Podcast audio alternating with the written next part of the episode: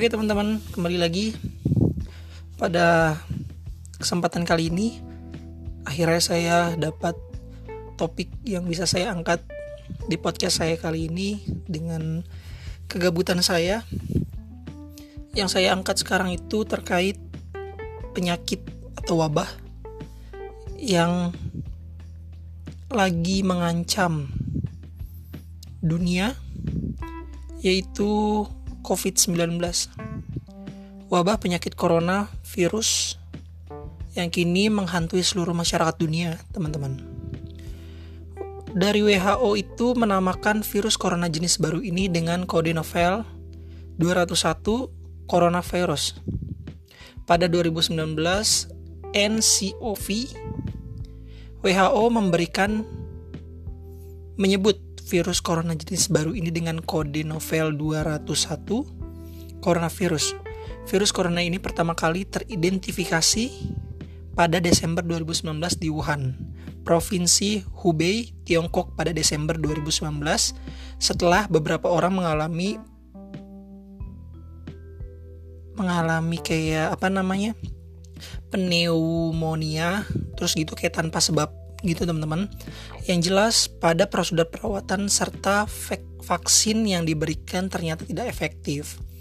Sejauh ini virus corona tercatat telah mencapai eh telah menjangkit 14.000 dan membunuh 304 pasien juga telah menyebar ke 25 negara. Data terbaru dari CNN Indonesia, data per 2 Februari 2020 kemarin.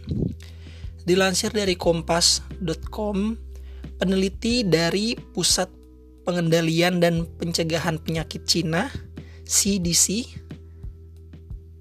setelah mengumpulkan data dari berbagai sampel yang telah memiliki eh, yang telah mereka teliti mengenai bahwa penyebab virus corona memiliki relevasi tinggi dengan perdagangan hewan liar.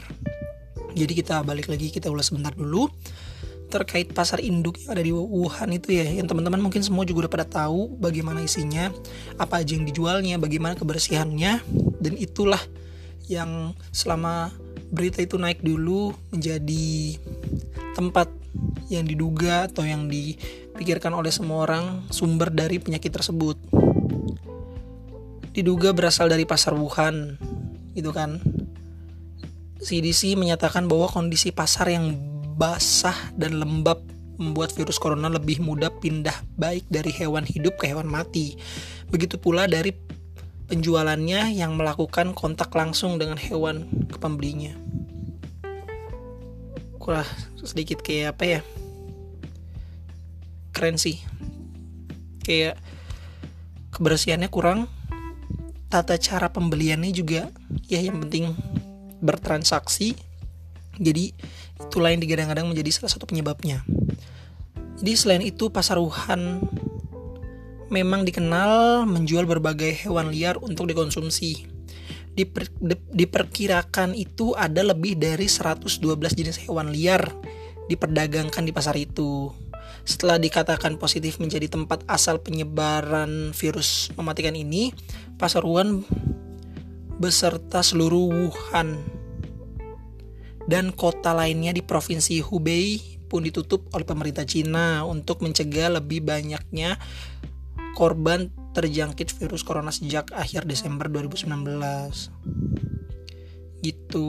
Ini saya yang dapat data dari uh, blog dari berita cermati.com. Dan kita tahu ya kemarin tuh terbesarnya itu ada di Cina yang benar-benar berjuang sampai dengan ada pembuatan rumah sakit dalam seminggu dan itu keren banget. Dan sekarang saatnya kita Indonesia negara kita yang lagi siaga banget sih. Siaga banget ini benar-benar sampai SD, SMP, SMA dan perkuliahan serta beberapa tempat kerja itu benar-benar dipulangkan dulu belajar di rumah dengan niatnya itu untuk mengurangi kontak langsung atau interaksi yang bisa mengakibatkan uh, tertularnya atau pengembangannya dari virus ini.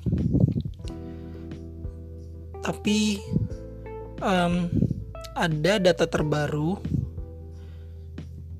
kasus dari virus corona ini COVID-19 ini masuk Indonesia kita bahas sekarang oke okay, Prediksi soal penambahan kasus virus corona dengan jumlah signifikan terbukti. Sore ini pemerintah telah mengumumkan adanya lonjakan jumlah kasus positif corona di Indonesia. Jumlah korban meninggal juga meningkat signifikan. Data terbaru ini diumumkan oleh juru bicara pemerintah untuk penanganan COVID-19 ini.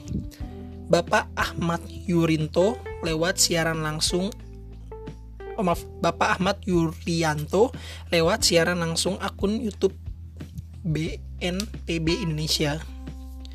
Jumlah kasus positif COVID-19 melonjak 55 kasus. Wow. Dari yang sehari sebelumnya sejumlah 172 kasus menjadi 227 kasus. Wow. Jumlah kasus positif COVID-19 yang meninggal dunia meningkat 12 orang. Dari yang sehari sebelumnya 7 orang menjadi 19 orang. Dari dibaca dari Detik News, lokasi 55 kasus positif COVID-19 terbaru berasal dari berbagai daerah, yakni Provinsi Banten. Ada empat orang, daerah istimewa Yogyakarta ada satu orang, DKI Jakarta ada 30 orang, Jawa Barat ada 12 orang, Jawa Tengah 2 orang, Sumatera Utara ada satu orang, Lampung satu orang, Riau satu orang, dan Kalimantan Timur satu orang. Wow, sudah banyak sekali. Jadi mungkin sampai sini aja dan teman-teman bisa pantau terus Twitter, Instagram, dan berita-berita yang ada di media sosial atau televisi. Ikutin terus perkembangannya. Ingat, kita nggak tahu kita bakalan kena dari mana dan siapa yang akan menularkan. Jadi, sampai kondisinya benar-benar stabil, stay di rumah. Stay di rumah. Stay di rumah.